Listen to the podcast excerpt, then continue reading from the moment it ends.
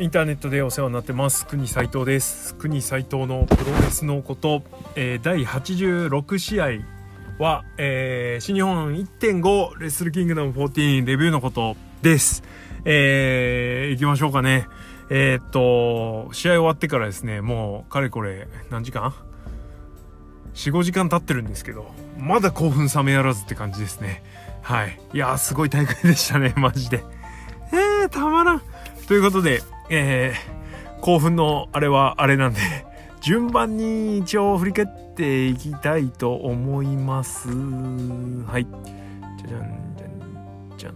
準備しとけってね。はい。えー、すいませんね。えー、では行きましょう。1.5東京ドームですね、えー、伝説作る1.5 でしたね。はい。観客動員は3万63人。えー、非常にですね、ドーム前も空いてたし、えまあ前日と比べてですけどね。ちょっと逆にそれが寂しかったりはいしますが さすがにねやっぱ1万人違うと人の流れも違うなっていう感じですかね。はいえー、残念ながら2日連続ねあの満員近い動員っていうのはならずでしたがいやそれでもね大健闘ですよね。2日やって2日目に3万人集められるんだから。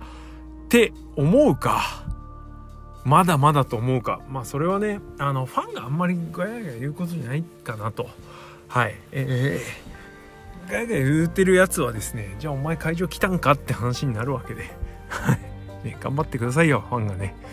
はい。えーで、えー、っと、試合の方行きましょう。第0試合、ネバー無差別級6人タッグ選手権ガントレットマッチ。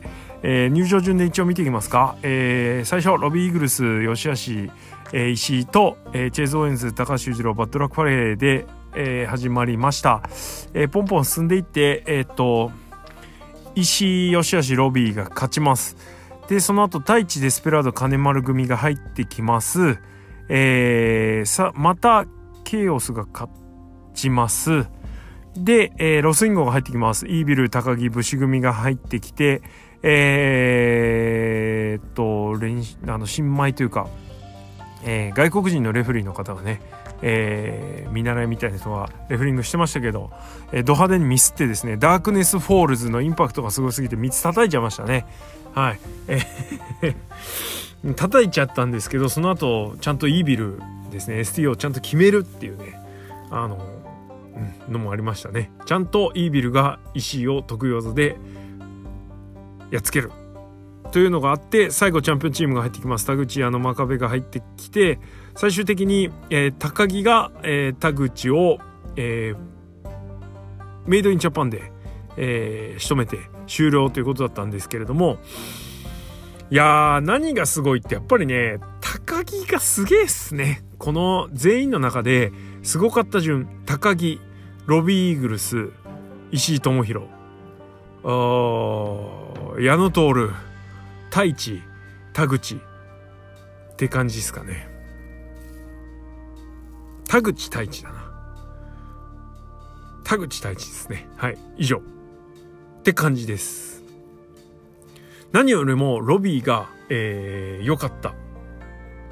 あのー、ダークマッチっていうこう3万あの照明もね明るいし、えー、ちょっと注意力がそがれがちな空間の中ですね行われるダークマッチの中でロビーがですねやっぱりあの、動くと、えー、注目が集まる。当然なんつ試合展開としてはねあのポンポンポンポン進めなきゃいけないからダイジェスト版みたいなね試合展開になるんで当然各レスラーのいいところしか出ないんですけれどもやっぱりロビーのね立体的な動きは目を引くし、えー、各種ムーブがですね浸透してるんですね。あの本当いい具合に湧いてたんでちょっとロビー来年ねえチャンス欲しいなってとこですよね。うん。はい。えー、まああと高木はねもうもう言わずと知れたって感じですね。はい。であのこの試合見ながらツイッター届いてたらですねあの LIJ オールベルツっていうハッシュタグが出てまして。ロスインゴ全員ベルト取れ取るんじゃねえのっていう期待を込めたハッシュタグだったみたいですね。前日にヒロムがえー、ジュニアヘビー取って内藤がインターコンチ取ってで今日内藤が、えー、2冠戦に臨むと。でさらに、えー、ロスインゴ3人が NEVER6人タッグ取ればですねあと SANADA がブリティッシュヘビー取れば全員ベルト持つっていうね。で当然ロスインゴはまあまあいい時もあったんですけれども、えー、ここ1年半から2年ぐらい、えー、っとブッキング的に本当に恵まれてない状況が続いてましたなんで人気の陰では煮え湯を飲まされてたのは結構ロスインゴだなっていう感じだったんですけれどもえー、それを晴らすのがこの大会このドームの 2days で晴らすんじゃないかっていう期待値がねやっぱ高まってたのかなというふうに思います。でその根底にですね、まあ、LIJ オールベルツっていうぐらいなんで海外で盛り上がったハッシュタグなんですね。で今までは海外のお客さんっていうとバレクラバレットクラブのウェアを着込んでっていうのが定番だったように思いますが、えー、もうそれもですね LIJ ロスインゴにとって変わられちゃってますね現状本当にロスインゴのものをグッズを身につけた外国人ファンの人がもう去年から比べても圧倒的に増えてるし一昨年からなんか比べたらもう倍増どこの話じゃないですよね。うんまあ、バレットクラブから、えー、ケニー・オメガとヤングバックスそれからコーディーっていうですね、えー人たちが抜けた AW に行ってしまったっていうのがやっぱりかなり大きく作用してるとは思うんですけれどもにしてもねそれをバネにというか、まあ、その穴をですねしっかりロスインゴが埋めてるっていう感はあって、えそこがすごいなというふうに思いました。はい。なんでねそのハッシュタグも、えー、当然かなという感じですね。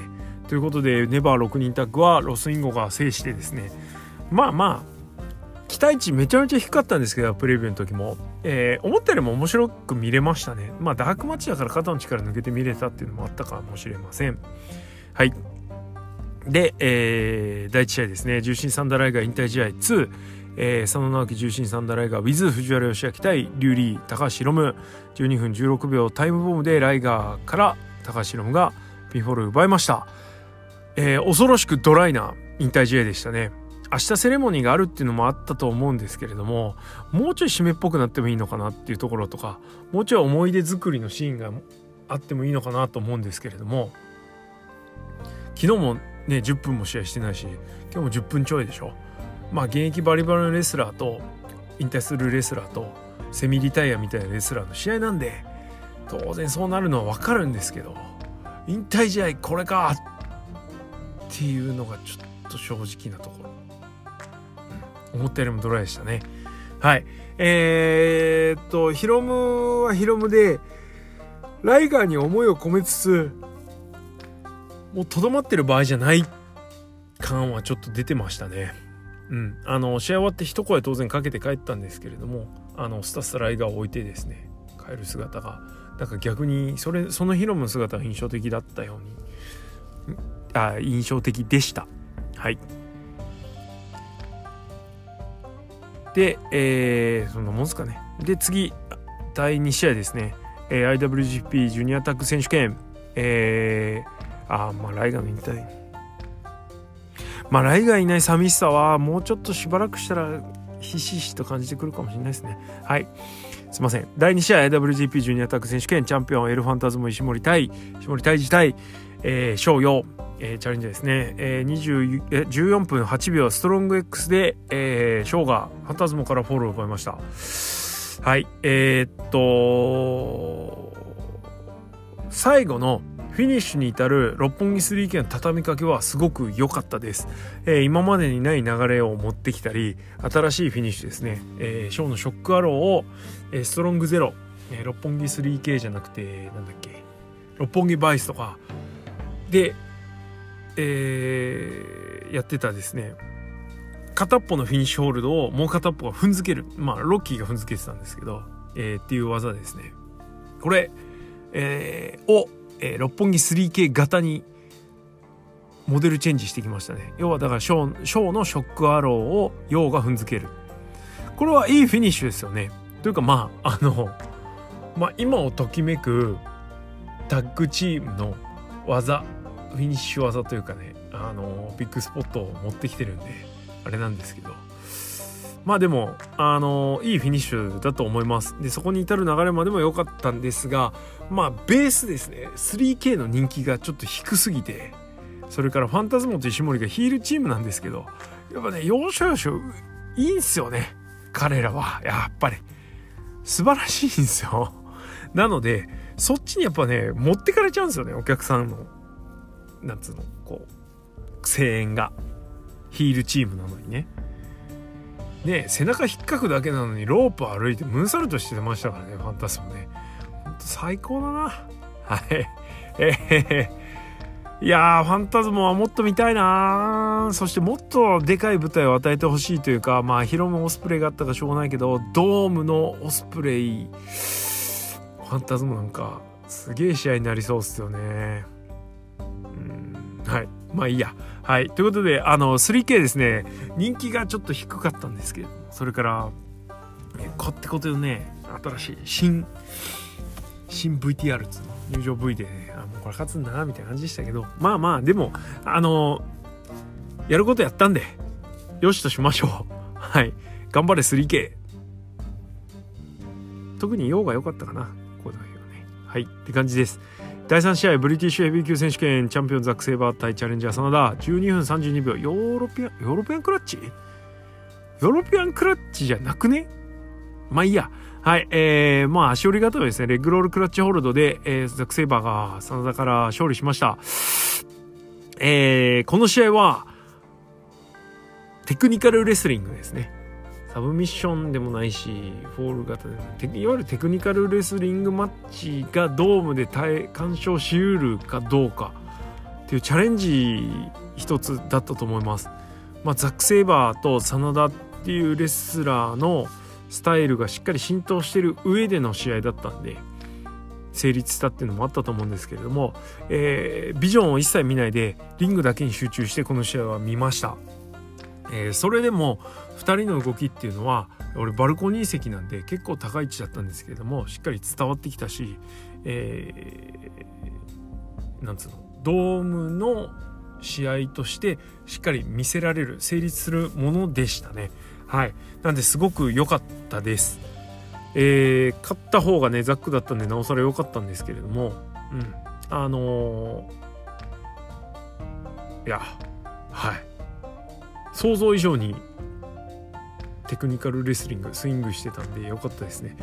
まあ、いわゆるその本当の真のテクニックっていうところに関してはちょっとデフォルメ化してる部分おそらくあるとは思うんですけれどもえー、ねきっちりドームで見せるプロレスとして成立してるって本当素晴らしかったなとつくづく思ってます。はい。えー、ですね。ザックが勝ったのでザックのジャージ勢いで買いそうになったんですけど、え、もう売り切れてたんで無事買わずに済みましたね。はい。やっぱ SPLX アイアパレル。欲しいっすよね。うん。えー、です。いい試合だった。で、ここでですね、さっき言ってた、ハッシュタグ LIJ オールベルツがもう早くも途絶えてしまうんですね。まあ、どうせ内藤勝つだろうって思ってたんで、えー、ここで真田がベルトを取らないことで、明日への期待がめっちゃ膨らむなと、えー、無双をしてました。はい。ところが、続く、えーで第4試合ですね はい、次の試合 IWGPUSAB 級選手権試合チャンピオンジョン・モクスリー前日勝ったジョン・モクスリー対チャレンジャージュース・ロビンソンは12分48秒でスライダーでジョン・モクスリーが勝ちました、えー、この2人のライバルストーリーの決着戦ということでそれなりに激しい試合にはなってましたね、えー、ですが最後に勝ったのはジョン・モクスリー、えー、逆転のなんだダーティーディーズからの、えー、ダーティーディーズじゃないのかもあれも、えー、ダブルアームの DDT からなんだっけデスライダーですね。さらに高く上げての、えー、ダブルアーム DDT で、えー、連続技で仕留めましたね。はい、えー、非常によろしかったんじゃないでしょうか。ただこの試合はメインの試合の方が刺身のツマで、ええー、その後がですねメインディッシュでしたね。第4試合としては。はい、えー、ジョン・モクスリーが勝ってベルトを持ってですね勝ち名乗りを受けてるところでちょっと場内が暗くなって風の音が聞こえる。お客さんちょっと気づくの遅かったですね。はい。えー、で鈴木みのるが入場テーマに乗って入ってきます。風になれ。はい。ここで出てきたか。入場テーマ付きで鈴木みのるよと。はい。あのー、鈴木みのる近年屈指のですね興奮モメントでしたね。めっちゃ興奮しました。うわーって、えー、興奮の理由は一つ、えー、ジョン・モクスリーとついに鈴木みのるが相対するっていうことに対しての興奮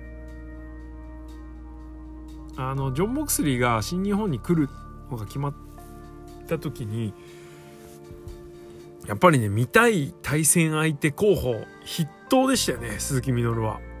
うん、誰とやるんだろうっていうか鈴木みのるとやったら面白そうだなってやっぱ真っ先に思いました。はい、なんですごく楽しみな一戦が実現することになったっていう喜び衝撃ですね。うわやっぱすごかったですね。えー、鈴木みのるが入場してきて花道の途中で鈴木軍のジャージを脱いでリングギアになった時はですねえ試合しちゃう？みたいな。モクスリー昨日も頑張って試合して今日ジュースに頑張って勝ってそこを狙うみたいないつでもどこでも挑戦権みたいになってましたけどね。一瞬。まあまあ鈴木みのるなりの挑戦表明というか喧嘩を買ってやるよみたいなね。あのー、あくまでもリングに立ってね戦う時はリングギアでって感じでしたね。それがちょっとかっこよかったですね。はい。鈴木みのるも日本のレスラーだなっていう感じがすごく感じてなんかちょっとね誇らしかったりしました。鈴木みのるなのに。なのにっつってあれだけどいつも俺はもう悪口言ってる側の人なんでどっちかっていうとね。はい。でもこの鈴木みのる本当素晴らしくて拍手。すごい。かっこよかったです。ね風になれって言ってないですけどね。さすがに。はい。えー、ということで素早いスリーパーから弱ってるモクスリーからこっち式パイロドライバーでですね。しっかりと挑戦表明をしましたモクスリーの芸が細かいなと思ったのはですね退場間際ですね。リングを降りる時に解放に当たってたセコンドに一瞬襲いかかるっていうね鈴木みのるだと思って。いやああいうの気持ちいいわ。かゆいとこに手が届くというかね。はい。いいですね。最高ですねああいうのね。はい。えー、オーガニックな。はい。で反応っすよねああいうのは。いつやるんすかね？鈴木みのるジョン・モクスリー大阪城ホールかな？まさか明日やんねえよな。はい。行きたい！見たい！これは！と思います。次。第5試合ネバーアムサ別級選手権試合チャンピオン健太対チャレンジャー後藤弘樹。16分12秒 GTR で後藤が勝ちました、えー、新チャンピオンですね、えー、後藤のドームでの強さたるや。戦っちゃいましたね。はい。とにかく相手をオーバーさせずにですね自分もオーバーしない男後藤弘樹。え今またネバーのベルトを取ってどうするんだ後藤弘樹、えー、頑張れ後藤弘樹。後藤弘樹には幸せになってほしいのであんま悪口言いたくないんですけど取っちゃいましたねネバー。どうするんでしょう？えー、試合の方も完全にですね健太が、場を支配してですね試合をコントロールしてそして最後は後藤にね「あのはいどうぞ」っつってよかったですね。えー、健太の新日本来てからの試合の中でも、えー、かなりいい部類の試合だったんじゃないでしょうか。ね、自身が勝ってないんで何ともっていうところですけれども、えー、ブサイクニーの切れ味もね、えー、試合を追うごとにどんどんどんどんアップしてってるような印象もありますし戻ってきてるっつったらいいのかな。はい。えー、お客様のコントロール術もですねよどんどんどんどん上手になってくんで、はい、まあまあ楽しみだなと。健太負けちったなーとか思って。まあ後藤勝つからしょうがねえかぐらい思ってたところ続く。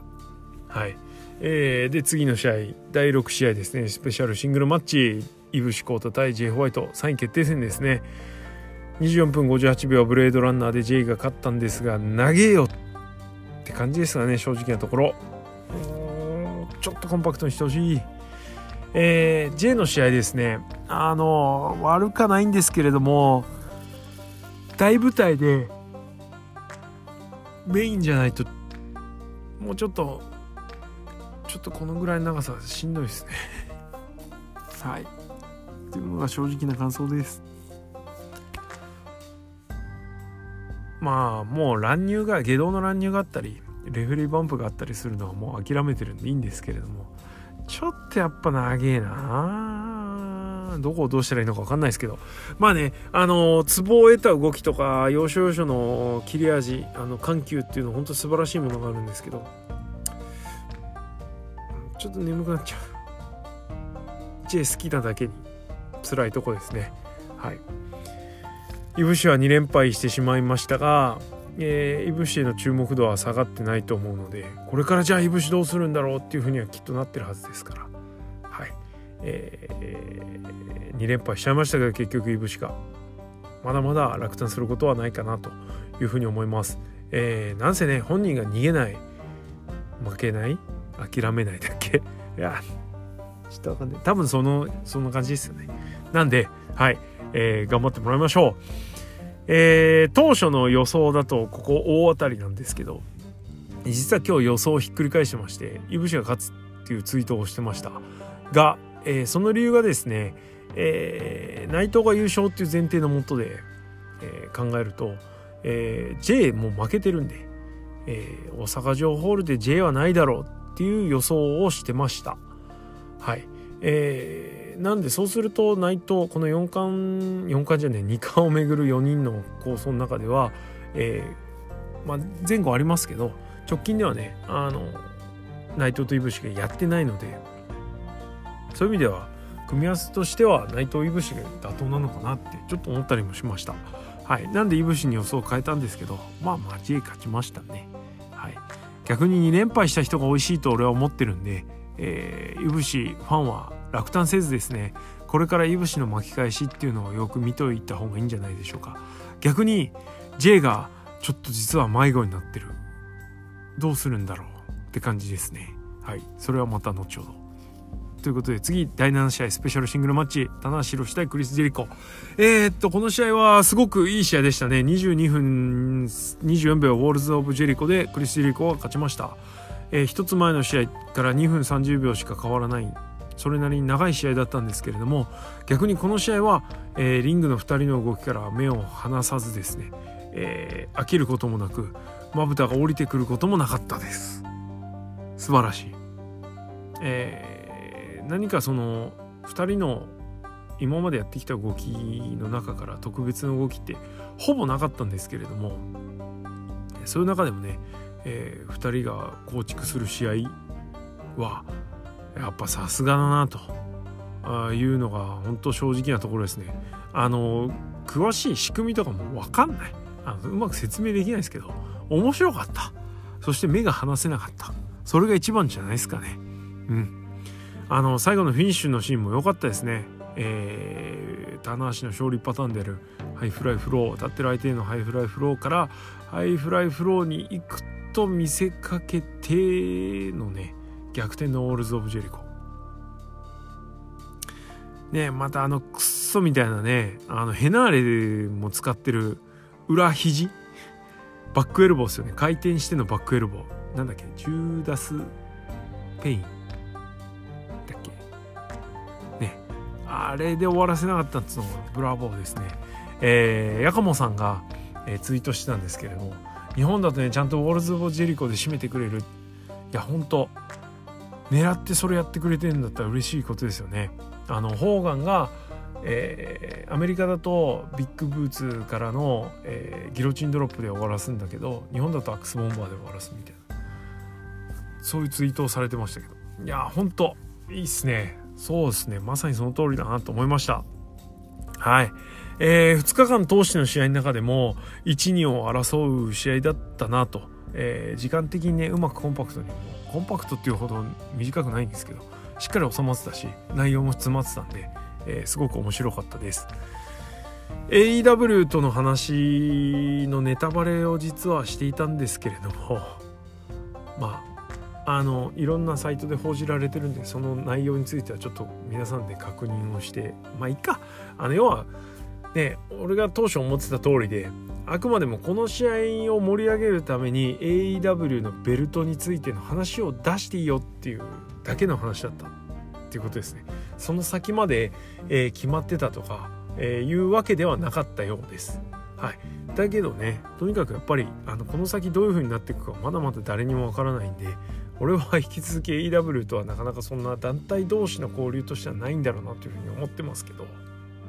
思ってますけどましてや AEW のタイトル戦を新日本でやるなんてことは絶対とは言えないけどねほぼないだろうなとは思ってますけどでもどうなるかはね知ってる人中の人たちが知らないわけで俺たちには伝わってないのでそれでも興奮して見られたんでよかったですね。はい。本当よかったです。ネタバレとか関係なくよかったです。はい、えー、最後メインイベントです。IWGP ヘビー IWGP インターコンチネンタルダブル選手権、えー、内藤哲也対岡田和親、えー、35分37秒デスティーノついに内藤が岡田からクリーンに勝ち切りましたね。それが一番大きかったかな。はい。えー、内藤が2冠に輝きました。えー、逆転の内藤哲也ってことで正直この一戦に臨むこのドーム 2days に臨む内藤としては本当ちょっと弱い引きが弱いかったんですけれども、えー、まあいろいろねあのー前哨戦で見せてくれたりとか気迫のこもった姿を見せてくれたりそれから俺がね最終的に内藤に乗っかれるきっかけになったのはあの逆転の内藤哲也を、えー、大好きな野球内藤の大好きな野球でねあの持ってきたっていうことですよね。えー、スターダストジーニアスのテーマが流れた時に画面に映し出されるのが野球のスコアボード9回裏、えー、1点ビハインドで最後さよなら2点みたいなね2冠みたいなあの V であもう OK っていう感じになりました。まあ内藤が勝つと思ってたんで。なおさらねあの覚悟が決まったっちゃそういうことにもなるんでしょうけれども。はい。えー、しかもあのスターダストプレスを出してくれましたね。はい。決まりました。スターダストプレスをキックアウトされてその向こう側に、えー、要はロスインゴ・ベルナープレスで運ん内藤として編み出したバレンティア、えー、とデスティーノですね。で最後決めると。素晴らしいストーリーじゃないですか。2年がかりの。えー、本当内藤よかったね。って思ってました。えさすがに一緒に合唱する気にはならなかったですけれどもあのー、なんつうかな。うん。ポジティブな気持ちで内藤の締めを見られるなと思って見てて、えー、最後拍手してね最後まで見届けて帰ろうと思ってたんですけれどもまさかのロースインゴベルナーブレースケンタみたいな。来たケンタ来ました。お待たせしました皆さん。最高でしたねあのケンタの割り込みというか乱入というか。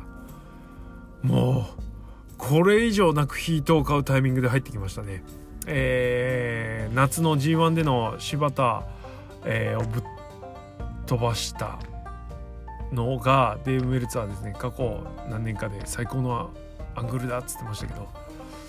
さらに健太来ましたよ。どうですか？いや俺の席の周り結構やっぱりねあのファンバルコニー席だったんですけどもファンクラブの人がやっぱり取る優先的に取る席ですから、えー、多分周りの人ファンクラブの人だったと思うんですね。で当然ファンクラブの人っていうのは新日本が大好きでそうなるとやっぱりあのトレンドに合わせた傾向ですよね。応援傾向が。まあバルコニー結構静かに見てる人多かったんですけどもそれでもやっぱりねあのメインは内藤応援してる人多かったし、えー、セミは棚橋応援してたしえその前は井伏応援してたしその前は後藤応援したしその前は、えー、ちょっとよくわかんねえな。はい、っていう感じでまああの応援すべき方というかねをしっかるべき方をしっかり皆さん応援してました。はい、なんで内藤の締めもねロスインゴグッズ着てる人も当然多かったし、えー、まあそれは会場全体当然そうだったんですけれども、えー、その雰囲気をですね見事に健太がぶち壊しましたね、えー、重い空気に一気になりながら、えー、そこかしこで「なんで健太なんだよ」みたいな「なんで出てくんだよ」みたいな。いやああいうことをやられるとああいうインパクトのあることをやられると、えー、昨日の塩崎豪の勝利が霞むじゃないかと。記憶としてね。あの別に評価が下がるわけでも何でもないんですけど記憶として健太が上書きをしてくるっていう。はい。素晴らしい乱入でした。まさかドーム 2days のラストが健太ドーム 2days のラストの技が GoTo スリープになるとは。誰も予想しなかったでしょう。しかもね、えー、この日ネバー負けてますからね。まあ大体ねタイトル落とした人が次の挑戦者に名乗りを上げるっていうのはここ最近の流れで、えー、自分が納得できない人とか好きじゃない人がそれやるとねうんってなるんですけど、えー、俺の大好きな健太がそれをやったので OK ですね。これはダブルスタンダードになってしまうのだろうか。でもまあそんなもんっちゃそんなもんですよね。はい。えー、中にはね、ツイッター大荒れでしたけれども、後藤がちゃんと仕留めねえから悪いんだろみたいなこと言ってる人いてね、最高でしたね。あ、そういうことみたいな。だいぶ流れ玉感ありますけど。はい。えー、これでですね、次の二冠戦、内藤と戦うのは健太になりそうですね。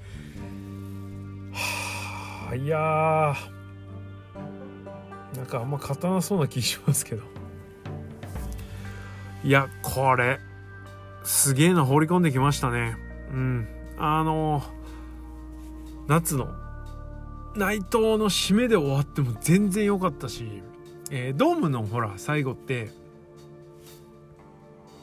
とりあえずメインで勝った人がしっかり締めて終わるっていうテーマになったじゃないですか。あくまでもそれは1.4の話なんですよね。今日の日付は1.5 1.5の、えー、ドーム大会だったんですけれども1.5といえば何かが起こる1.5じゃないですか。はい。何かが起こりましたよ。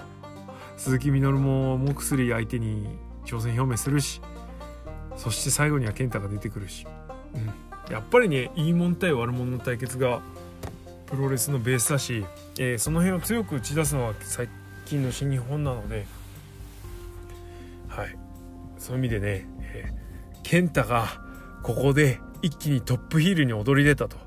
これでおそらく真田の離脱もなくなったし、えー、当然 J が勝ったんですけど2冠ストレートインっていうこともなくなりました逆にこれで J がちょっと下がって健太がグッと上がってくるっていうことでうんあのー、ユニット内での番付がその時々によって変わるっていうのはあの内藤と真田も一緒に入れ替わりましたけどね、えこれは別に決して悪いことじゃないのかなと。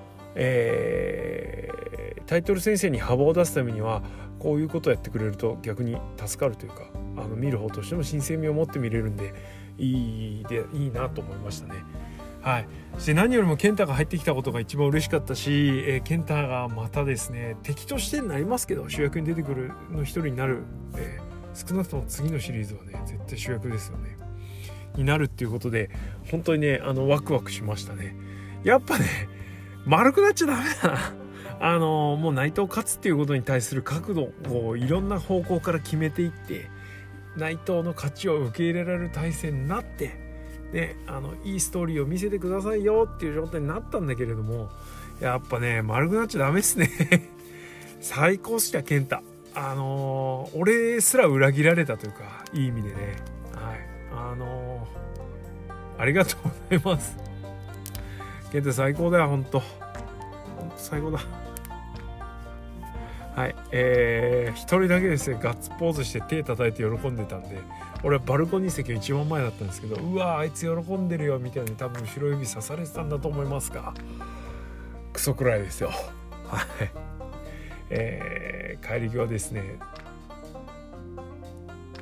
内藤が負けて、浮かねえ顔してる人と人混みをですねガッツポーズして帰ってきました。ほんと気持ちよかったな。最高。はい。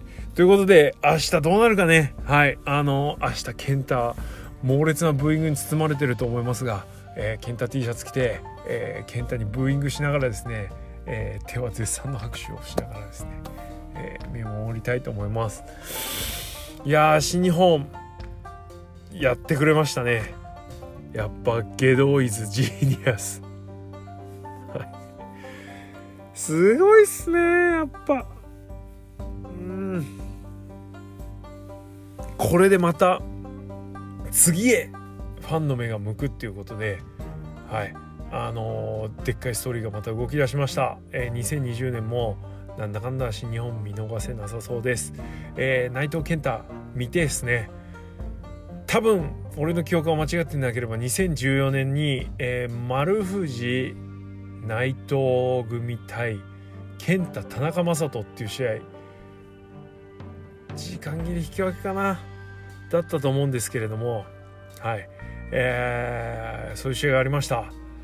どっかに落ちてると思うので、えー、見たことない方は是非見てみてください。うん。内藤健太。めちゃんこ楽しみです。いや目が離せませんね。明日は1.6です、えー、ライガインターセレモニーがあって、えー、鈴木モクスリーの続きがあるのかな。真田の離脱はなさそうだな。あとは各ベルトへ次の挑戦者がどう動いてくるか。IWGP ジュニアヘビーはどうやら、えー、ヒロムドラゴンリーになりそうです。つるっていうとそこへの流れの前哨戦がきっとあるんだろうし。もしかしたらねそれはないのか。ファンタスティカマニア関係ないのか、ね、ちょそうか。ドラゴンリーじゃないもんねもうね。はい。いやまあはい。とにかくそういうことですねあのー、他団体が必死で頑張って正月盛り上げてました、えー、どこも本当にいいプロレスをしたしそれぞれのファン、えー、それぞれの団体ファン盛り上がってたと思うんですけれどもトップを走るですね新日本がですねえー、規定路線でまとまらずにですね最後の最後でちゃぶ台返しを決めてきました。やっぱ強いっすね。はい。えー、目が離せないということで1.5終わりました。ドーム 2days ですね、えー、最後は健太の GoTo スリープで終わったということで。いやたまらん。1.6明日も楽しみです。えー、なんか同じことさっきから喋ってるような気もしますが そんぐらい興奮してるってことでご勘弁ください。いやーもうほんと健太にサインもらっといてよかったな。あ自慢ですわ。G1 のパンフレットにサインもらったのは。ということでまあねちょっとねそのサインをもらうに至ったお世話になったですね、えー、ちょっと名前出しちゃいますけど千田さんがちょっと今大変な状態のようですが本当にねあのー、無事を祈るというか、えー、うまくいくことを祈っております。はいえー、ちょっとねタンガローのコメントでもあったんですがまあまあまあ一応ねこの場を借りてあのー、そういうことも言っておきたいと思います、えー、頑張れ千田さん、えー、ということで、えー、今日はこれにておしまいです。明日も楽しみです、えー、大田区行ってきます。それではおしまいです。ありがとうございました。